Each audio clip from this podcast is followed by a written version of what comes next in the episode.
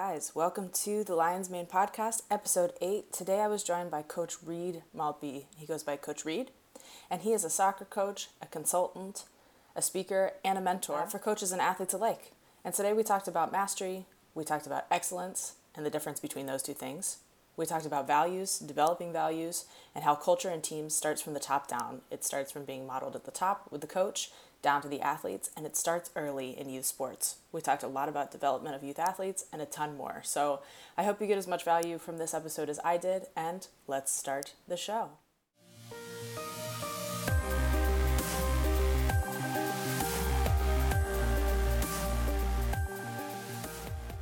Thank you so much for coming and uh, for joining us on the podcast today. Thank you. I always learn so much from you, and and I and I love having colleagues out in the industry who are willing to push me and challenge me and and and teach me because I think we ne- we'll never stop learning, right? Absolutely not. Can't stop learning, but it's really great for um, for young people and young coaches like myself who are still in our the end of my first decade, but but still young to gain experience from people like yourself who have not only taken the experience but but thought about it um, a lot. So maybe um, maybe too much at times, right? it's the psychologist in us. exactly. Um, speaking of that, if you could introduce yourself um, to this audience and um, tell us who you are, what you're about, what you do. Sure, happy to. So, uh, as you mentioned, I, I, go by Coach Reed because I was a coach for uh, uh, almost 30 years now. Uh, prior to getting into what I did, I coached soccer. That was my sport. I started at age 16. Uh, my mentor had a phenomenal mentor, very informal, uh, but uh, amazing mentor throughout my entire career that got me in at 16 said it would change the way i played and saw the game plus it would change me as a human being and he wasn't kidding.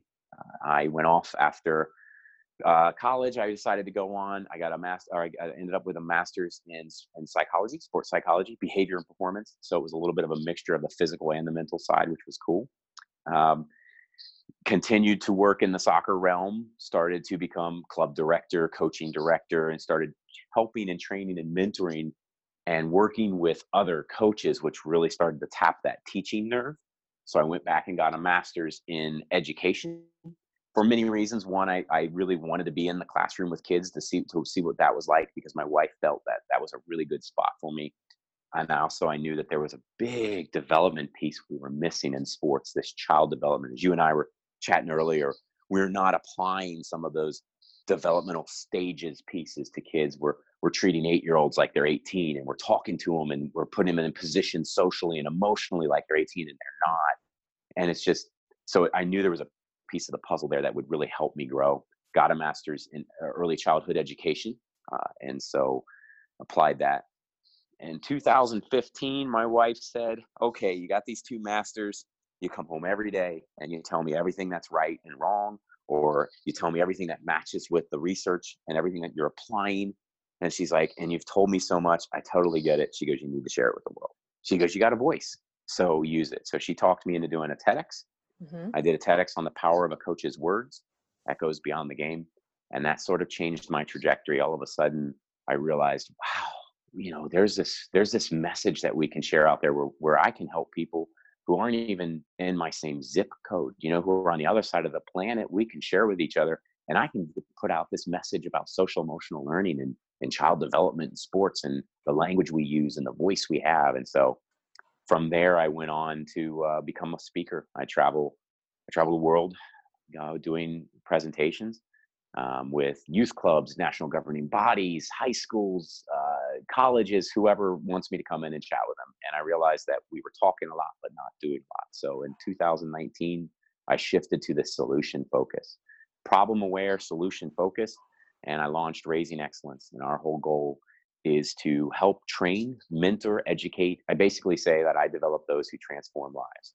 So hmm. my job is to provide the tools, the resources, the knowledge, the expertise, the skills, whatever it is they need to those leaders in sports who are influencing the lives of our children so that they're teaching every child to raise excellence each and every day because that's far more important than the goals we score and the games we win is are we teaching our children to become successful human beings and we can use sport as the vehicle and so that's what i do now that for through that and coaches realm where i mentor coaches keeping myself pretty busy that's amazing. And isn't it isn't it an interesting moment where you go from seeing sport as life to sport as a valuable tool to get better at doing life? it's a very interesting moment and for any of your listeners and I'm I'm sure you know the feeling there's that transition period where one day you wake up and you go oh my gosh I'm no longer an athlete or oh my gosh you know and it's like what do I do there's this loss there it's it's there are organizations out there that do you know there's former U.S. Olympic and World Cup uh, uh, players here in the U.S. who have organizations who who that's what they're doing is they're helping these athletes transition it's scary but when you realize wait wait wait wait no no i'm still in the the sport. I'm just i'm in a vehicle now. I'm driving the vehicle and it's become something different you know it's it's yeah. shaping my life so yeah it's it's a it's a good moment when like mark twain says you know two two best moments in your life are when you uh, realize what is it uh, your purpose and then you use it and so you know that's what we did is right? We realized our purpose we played sports and then one day we went oh now what do i do? Wait i can use sports now to help others 100% and i actually tried to leave sports. I was very adamant about yeah i, I don't need this. I don't want to do anything with it because i got injured and that's how my my career came crashing down around me. I was like no i don't i don't need to do this. Thanks so much. Had a great time. Bye. Um, and tried to yeet out of there. And that was very unsuccessful. I very quickly came back to sport and realized oh this is just the other side of being an athlete. It's not actually as different as i thought it was. And now i get to make the change instead of be changed basically. Definitely told somebody the other day I was talking about something and I said it's the same pre-game jitters. I get you get the same pre-game. I was about going on. I was going into a workshop with a bunch of coaches and they said, "Don't do you get nervous before these?" Yes. And and, I was working with them. Well, the thing is, is I'm working with a bunch. So it was really cool. What we did is I was with Soccer Shots. Mm-hmm. If you'll indulge me, this is a pretty cool story. I was with Soccer Shots. We created uh, um, Jane Nelsen and I created these positive discipline tools for coaches cards, and Soccer Shots was our first client. They said we we love both of you and and we'd love it if you would create custom cards for us. So we created custom branded in their language and everything like that. There are these cards. We now have a generic version but they were just for them. And in the process soccer shots brought me in to sort of consult on curriculum development uh, evaluation systems and tr- help train new owners and coaches because they're franchise. So they're mm-hmm. like little feet and you know they're they're franchise stamped out across north america. So they have hundreds of owners. And so we did the cards. I went to the conference last year. This year I'm going back, and all we're doing is a workshop. And we decided to really be crazy because some of the owners get the cards, but not all of them quite understand them. And so they're just collecting dust. And they're and I kept saying they're tools. You got to use them. You got to put them in your tool belt and use them, or else you'll never know how to use them. And you're going to find a different way to use them than I did. But if mm-hmm. all you have is a hammer, then everything looks like a nail. And we're trying to give you more tools. So they said, hey, we got this crazy idea, Reed. Let's do a workshop in the morning on the field, a coach's clinic with our with some of our best coaches teaching some of the curriculum and then let's do this. After that let's go ahead and go into a workshop a couple hours later and let's hot seat the workshop.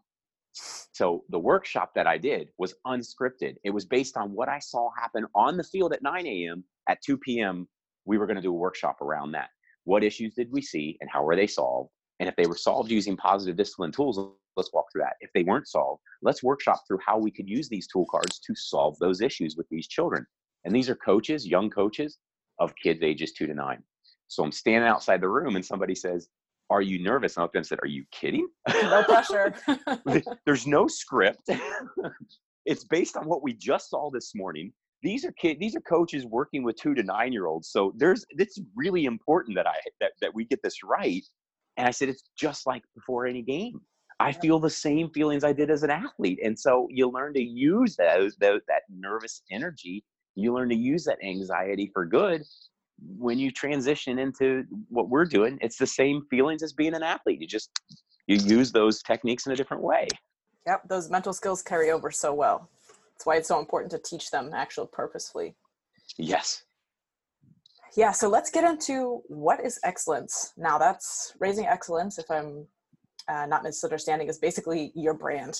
Um, what is excellence and mastery? If you could define those for us.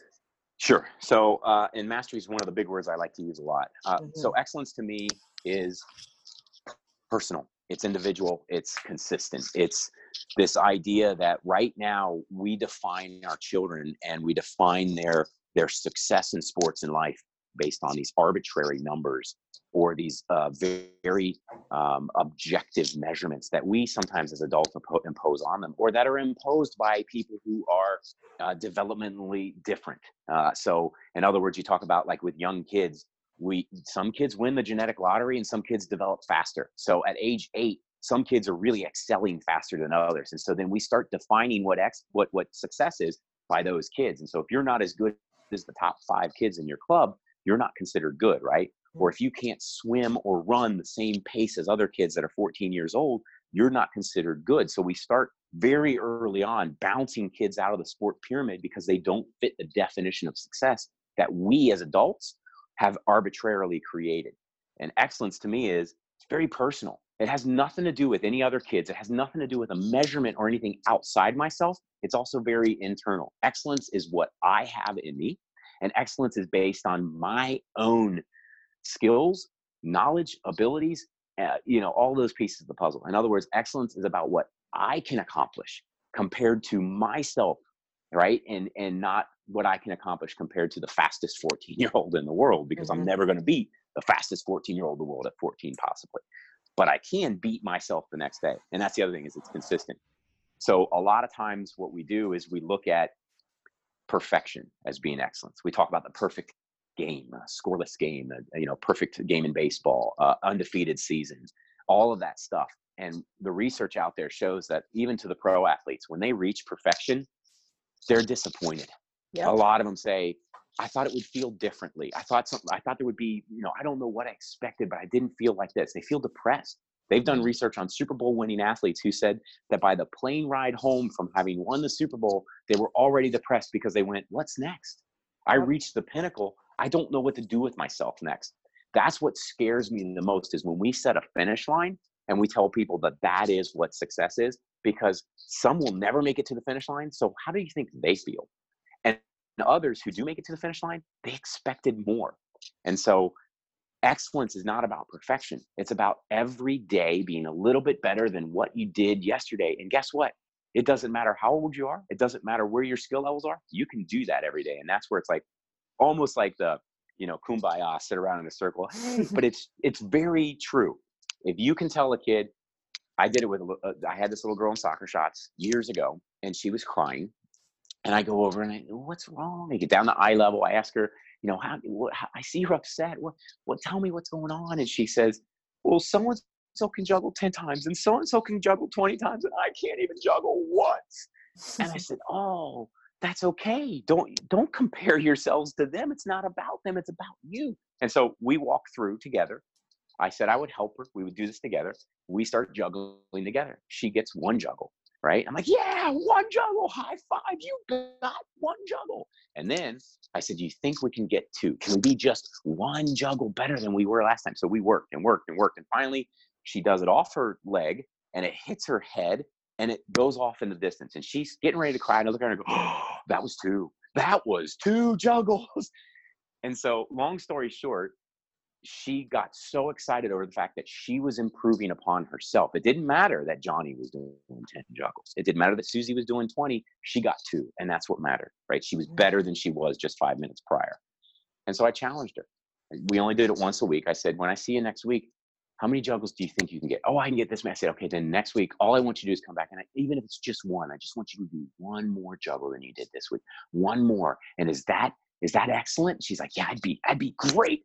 She comes back the next week. She goes, Coach, I'd forgotten all about it. Coach, Coach, Coach. I go, Yeah. She goes, I need five. And I'm going, Five? What? What's she? five juggles? Like it suddenly dawned on me. She had remembered and she had, she, she did five juggles. She, yep. she did two the week before, five this week. You can't tell me that that child didn't feel excellence, that that child wasn't seeking excellence, that that child wasn't working hard, wasn't resilient, wasn't committed. Those are all things we want in our kids. Yeah. So that's when it was like there was a catalyst to realize you've got to make it personal. Excellence is about each human being in front of you. It is not about a number on a page. It is not about a stat line. It's got to be about each person in front of you. And you've got to teach these kids that they can do it every day. All they have to do is wake up today and be a little bit better somewhere. Or even, and sometimes we have bad days. Excellence is just being consistent. I was just as good today yeah. as was yesterday, right? And so that to me is how i started to to define it it's not arbitrary it's extremely personal and specific and, and subjective to the person in front of you it's treating human beings like human beings it's treating children like children you coach the person in front of you for what they are capable of. You teach them to feel confidence. That was the other piece with this little girl. We as coaches will always look to encourage those positive behaviors that reach results. So a lot of times the kids in your training sessions that, and I did this for decades, that get encouraged are the ones that are accomplishing what we're trying to teach. Great job, Susie. You got the skill. Oh, Mikey, that looks so good. Way to go. Well, good on you. You got it. Mm-hmm. But there are 10 other kids that aren't accomplishing the skill yet. So they're starting to feel incompetent. And we call those kids uncoachable when they lash out or when they hang their head or when they cry. We go, oh, that's an uncoachable kid. To me, that's lazy. That's a, and I did it.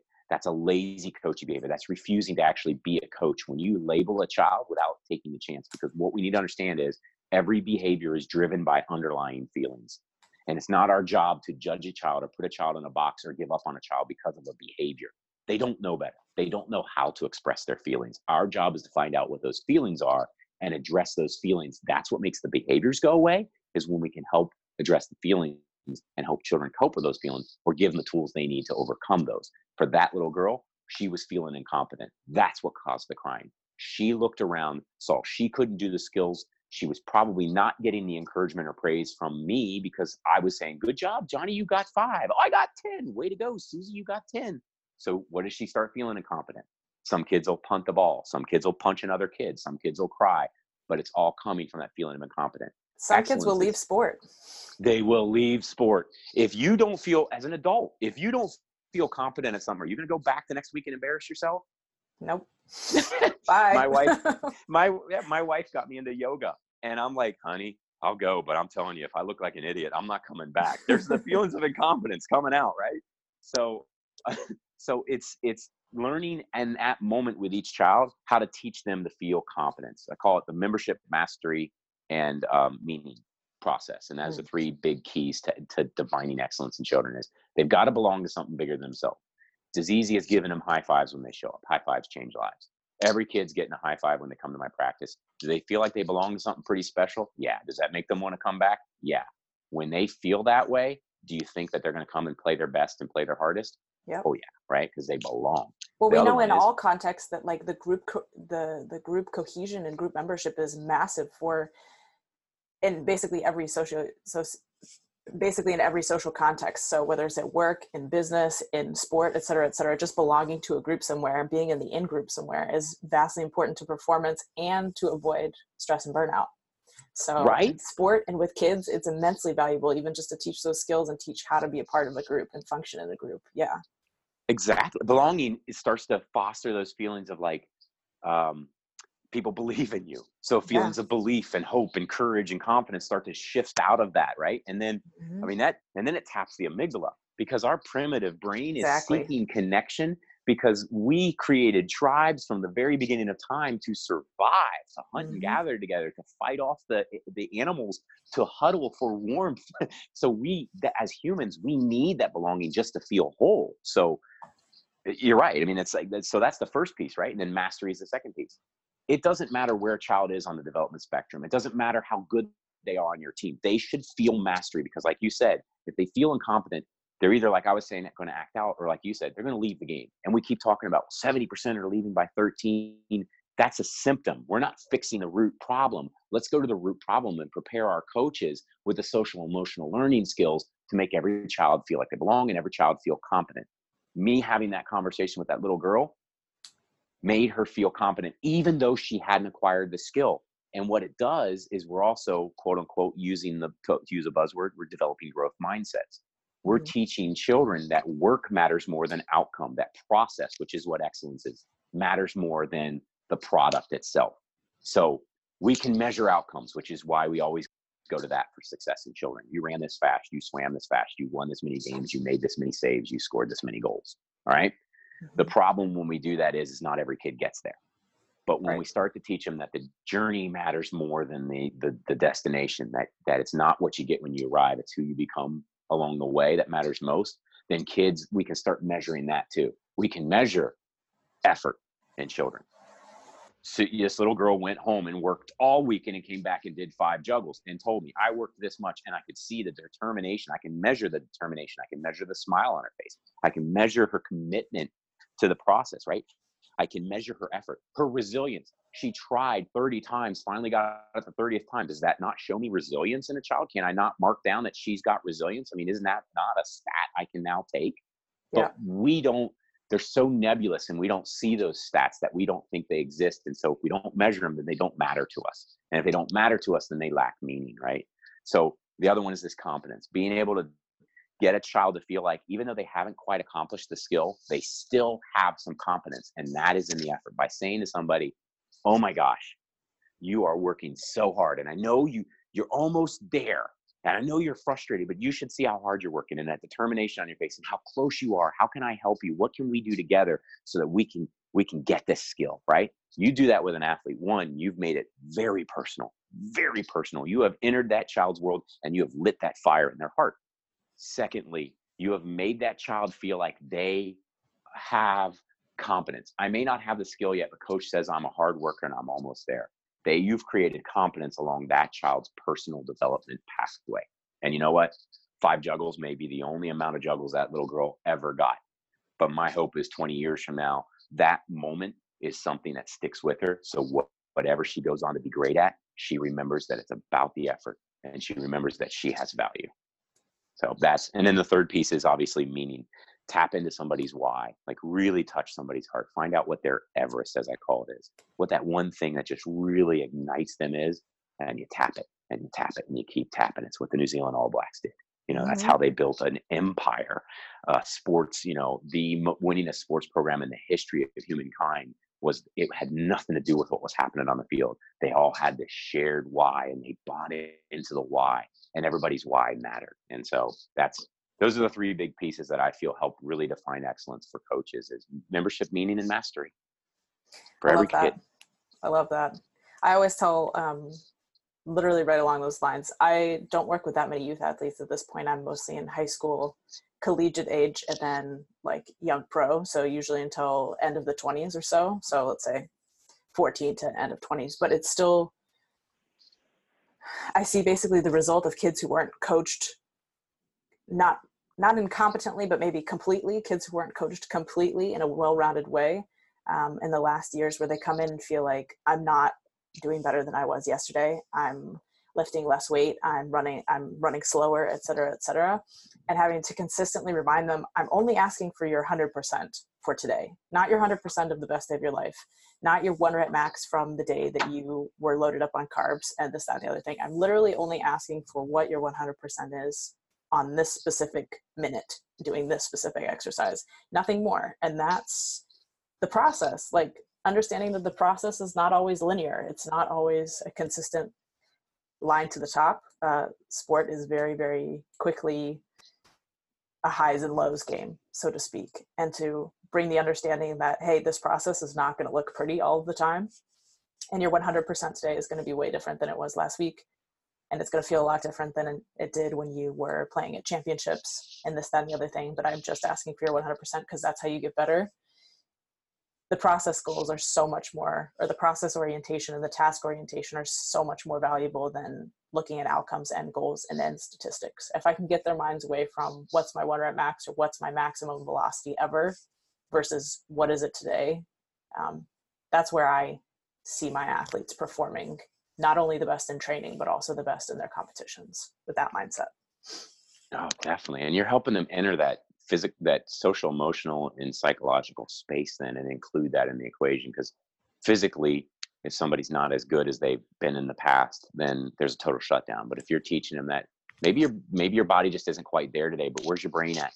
You know where, where how are you feeling? Where are your emotions today? If you can regulate your brain and your emotions you may not be having your best physical day but mm-hmm. it doesn't mean you can't have a great day because you can overcome sometimes the quote unquote physical hangover by just yep. having that mental and emotional well-being and a lot of like you said they're not equipped and and and see i like i love talking to people and working with people that work with high school college age athletes like like you were saying i were i sat in rooms with elite level coaches our tool cards are really geared towards they've got kitschy cartoons on the front and they talk about children we use the word children all the time and so of course when i'm in a room of coaches and i've got you know grassroots coaches and i was in with us sailing and i had a grassroots guy who he actually borrows boat from the local boats from the local yacht clubs to be able to run his program for kids and stuff. And and then in the same room is an America's Cup coach. You know, it's like there's a huge spectrum here, folks. And somebody said these are great cards, but I fear that they're only for the coaches of the youngest, the grassroots coaches, the kids that are like two, three, four, five years old. And both this this this higher level, elite level coach and uh, a member of the USOC coaching education committee was sitting in the room, Nadine Davina. Both of them said, I would challenge an elite level coach to be able to use these cards. I would challenge them to be able to adapt these cards to working with their 18 and 19 year olds. And here's why. Because kids get to 14 or 15. My son just hit 15. He walks in the room the other day. My wife's got her back to him. He says something and she jumps and she says, Oh my goodness. And she turns around she goes. I was like, Who is this man that just snuck in my house? Because his voice changed overnight. His, he's taller than me now. He's more hair on his legs than me. It's like, what in the world happened? This boy went away for a couple weeks to visit grandma this summer, and he comes back and he's a man. So imagine I'm i st- I'm now treating him like a man. He's still a 15 year old boy with an underdeveloped brain.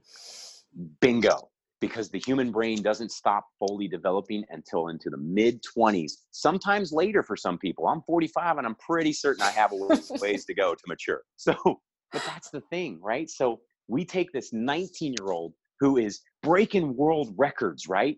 And they're crushing the competition and and they're an Olympic 10 time Olympic gold medalist and that we're throwing them onto the Today show and we're running and we think this is an adult and, and they're like no most of my childhood was spent whatever in a pool so I never really got to grow up and be social with my friends and two my brain isn't fully developed so that's where it's really powerful is when you realize whether they're elite or two years old, they are craving us to help build their brains and their emotional intelligence and their social skills alongside those physical skills. They want us to see them as little human beings who still need us to nurture them.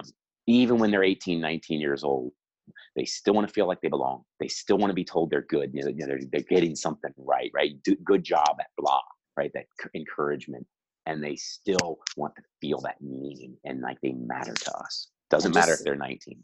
Yeah, and just like you were saying, um, we label them immediately as uncoachable athletes when they lash out, but a lot of the times they're looking for negative attention because it's still attention. Um, yeah, I've seen I've seen that quite often, and that's not a bad athlete. That's a kid that we aren't coaching the way that they need to be coached. So yeah, exactly. Yeah, Michael Phelps, you know, he's now doing tours and talking about his stuff, and I, I really want to spend some time. I'd love to. I'd love to chat with him actually and spend some time. But one, I think that's one of the things he's touching on is he came back from that first Olympics and he just he crushed the world, right? And everybody treated him like this man and this this this hero, this Hercules, and and he was a kid and he mm-hmm. did some things that that people you know got him in the hot water and people sort of just they you know they they just persecuted him over this and it's like he was he he i think uh, what i've read and seen is he today is saying that was me lashing out like i was hurting inside. I was not feeling whole but nobody would stop to see me as a human being and give me that chance to be vulnerable and say i need help. Help me here. And we see it with our nba athletes you know they're all coming forward and saying i'm depressed um, yeah. because why because at 19 years old they got drafted straight into the nba and treated like a man and being given millions of dollars and people following them around and entourages and everything, and they never got to grow up, right? Yeah, hundred percent. Now I'd be interested. And, and I'm not take. knocking them. No, oh, I sorry, mean, I was just gonna say I'm not knocking these guys. I'm not saying that they're bad people. Like they're all coming forward and saying now you're helping. The NBA is actually helping them. Now you're helping me, and now I feel whole. The brain will cause us to behave in certain ways, and there's no need to judge somebody for being a jerk because they did something. Figure out why they did it, and let's address the why first. Hundred percent and literally so sorry to, to cut you off no literally to go off of that is we lose so much life experience by being in sport basically our whole lives and not having that complete coaching not having that complete um, experience whereas a lot of uh, i've talked about this before on the podcast and, and online we miss a lot of that holistic adolescence that everybody else had especially if you're in high performance sport um, which includes missing out on psychosocial things in development learning how to communicate developing values outside of just sport and performance hanging your worth on how your performance was especially if your coach reinforces that or your federation or your club reinforces that etc so could you dive into how values words and actions play a role in governing excellence? They are the foundational pieces to the puzzle. So excellence is it's got to be very personal. It's got to be owned by the person themselves, and there's got to be that internal locus of control. Mm-hmm. Right now, we're defining success in sports, and it's it's shifted the motivation outside of children, and it's also shifted the locus of control. See, they have to reach this arbitrary number. They have to be in the top 15 to make the team. They have to run a time at X. They have to swim. A, so when we start doing that to these kids, what we're doing is we've shifted their ability to control their environment external to them. They have no control over how the other kids compete. They have no control over how the other kids, you know, run or anything like that. They have no control over that number. What they have control over is how they react to it. And so, uh, for me, it's all those values become so vital because if we want children to be able to shift to an internal locus of control, they have to have buy-in and they have to have a value system that leads to that excellence they have to know what it means to be resilient. They have to know words like commitment and they have to know words like work ethic and they have to they have to have that why. So values start to convey the why to kids. It's one of the reasons why, for instance, the New Zealand All Blacks do so well is because they have a very strict value system and everybody follows them. And they have mantras that they use to to create them. So when I was at a club in Cincinnati, Star Soccer Club, we had values, but they were just words on a page. Mm-hmm. I mean, they they lived them. Actually, the reason I, I should say the reason I went to that club is because they lived them better than anybody else I'd seen, and I wanted to be a part of that. But for most clubs, values are, are words on a page. So when I got there, they were like, okay, we want to really bring these values to life. What do we do? So we started developing habits of excellence. If we want these values to be lived, then we need to teach the children how to live them so that they become core behaviors rather than just core values. To do that, the children needed habits like brushing your teeth every morning, right? Or washing your hands before you eat. Those kinds of habits that we teach them in real life, we need to teach them around these values. And so, you know, after every game, we thank the referee, and that's that's gratitude, respect. We go over and we thank our parents or whoever brought us for driving us, and that's gratitude. Uh, we always line our bags up and tuck our jerseys in because they're supposed to be tucked in by the laws of the game, right? And pull our socks up, and that is discipline. And so now you go to an eight-year-old. If you go to an eight-year-old and say, "What gratitude. They have no idea. That's an ambiguous, again, developmental cycles. That's an mm-hmm. ambiguous word. They need something concrete. But if you teach them these habits of excellence and you as coaches and parents and club administrators are living these so they see them in other people, now what happens is you go to a group of eight year olds and you walk up to them. And we would do this. I'd walk up to them, hey guys, our word for the week is gratitude. What's gratitude mean? Oh, we always thank our parents for bringing us to practice and games. We're always grateful for the things they do. And all of a sudden they can show us what gratitude is. And so they begin to buy in and live these. And when you're living those values, you suddenly start demanding excellence of yourself. You demand better of yourself. You start self regulating your teammates. A teammate does something. There's no better feeling in the world than when you're coaching, and this happened many times. When you see somebody coaching or you're coaching a group of like 12 year olds, and one of them does something that's against what the club would consider that's not how we do things here. And a fellow teammate turns to him and goes, Whoa, hey, is, is that our value? Or whoa, hey, we don't do that. And I've heard it 12 year olds speaking to each other like that, holding each other accountable. Those values become that the driver to excellence. If we teach our children strong values and we, we teach them to create core behaviors out of those core values, guess what behaviors do?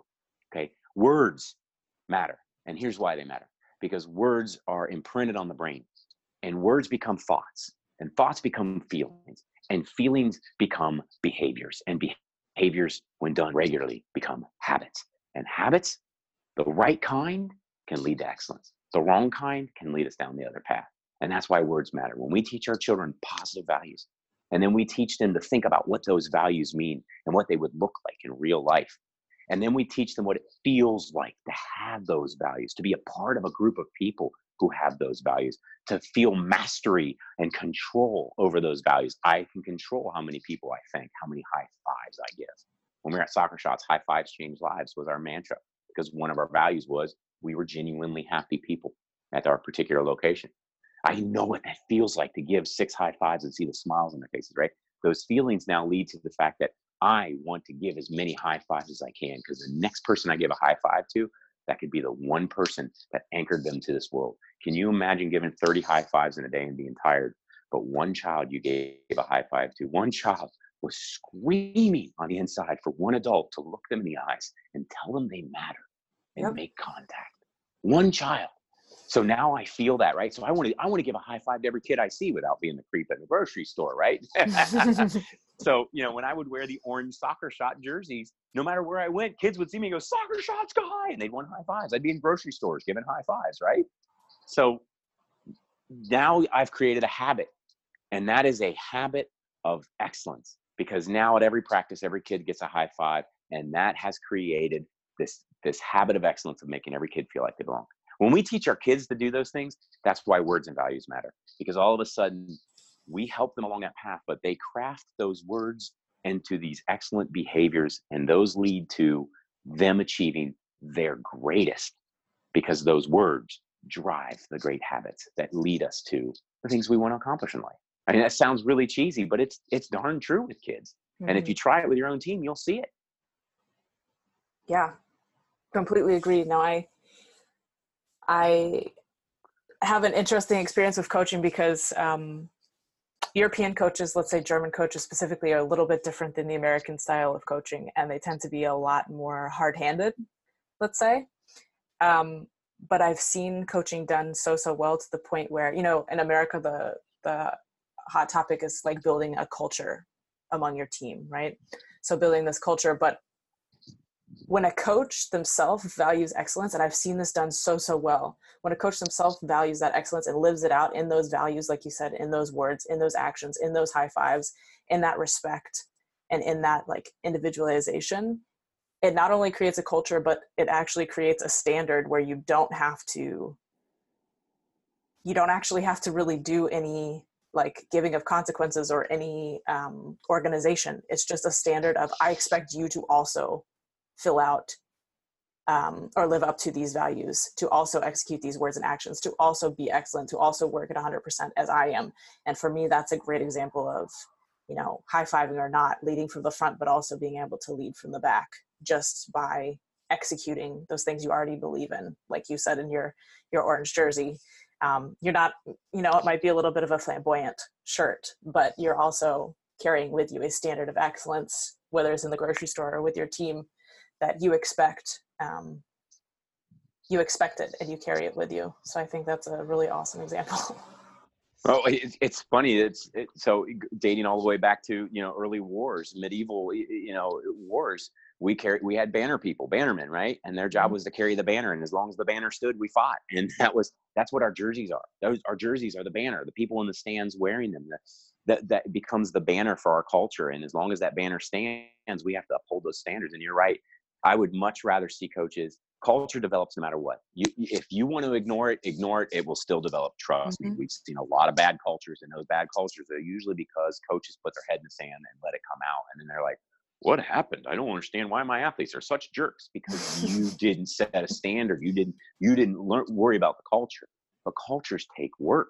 You can't just say i'm having an expert come in. They're going to come up and, and pontificate with a bunch of platitudes from a stage for an hour and we're going to play some games and we're going to have a culture no no no no no you got to get your hands dirty you got to get in there and find out what really makes the people tick and the culture's got to be about the people it's got to be about what they bring to the table it's got to be about what their why is why they're here you know, and they, they've got to build it. They've got to build their values as a team. If you can let your athletes start to develop their own values and behaviors, they're driving the bus. And then every day, you have to hold yourself accountable because there is no worse feeling in the world than to think that your culture is of excellence and honesty and your coach is fudging on an age on an application for a tournament. Right. How's that make you feel? You know, it's like, wait, wait, wait. So is it okay? You know, you're sending mixed messages. No.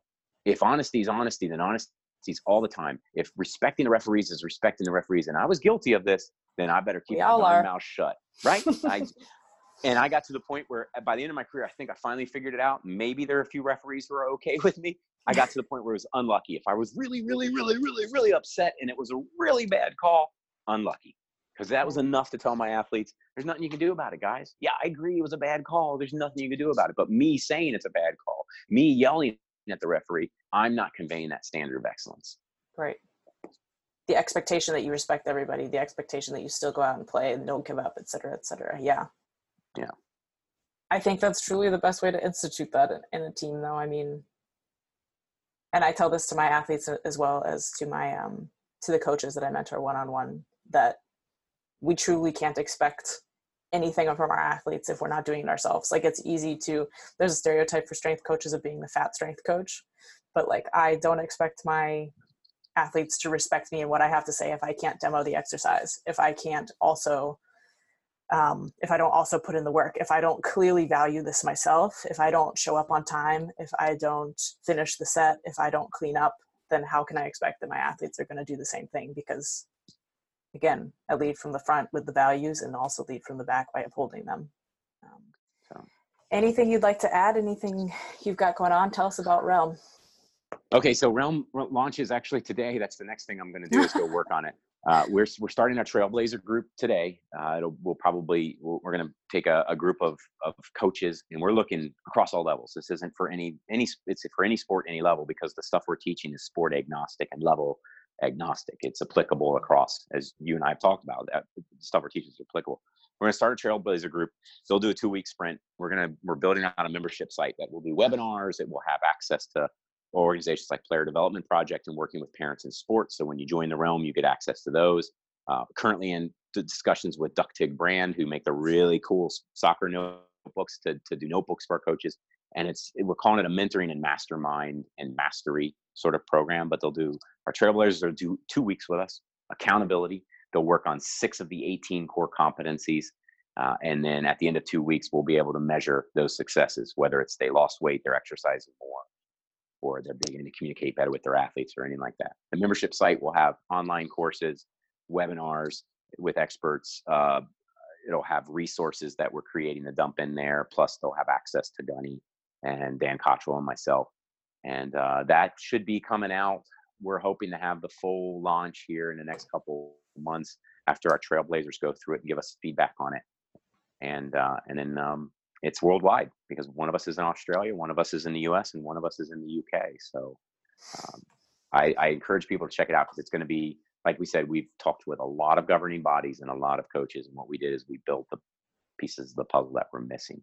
And uh, and we're hoping we're plugging the hole in the boat rather than just still bailing water on the symptoms. You and I talked before the yeah. so I'd highly encourage people to check it out. Coachesrealm.com, R E A L M Great. I will put that in the show notes. And where can the people find you online?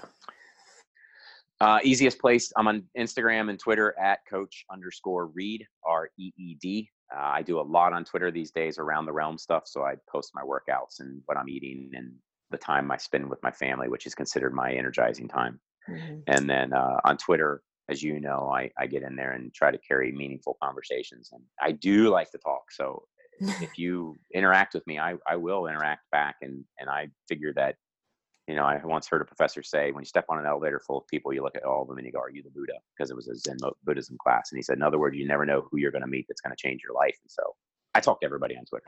100%. You're also very active on LinkedIn as well, aren't you?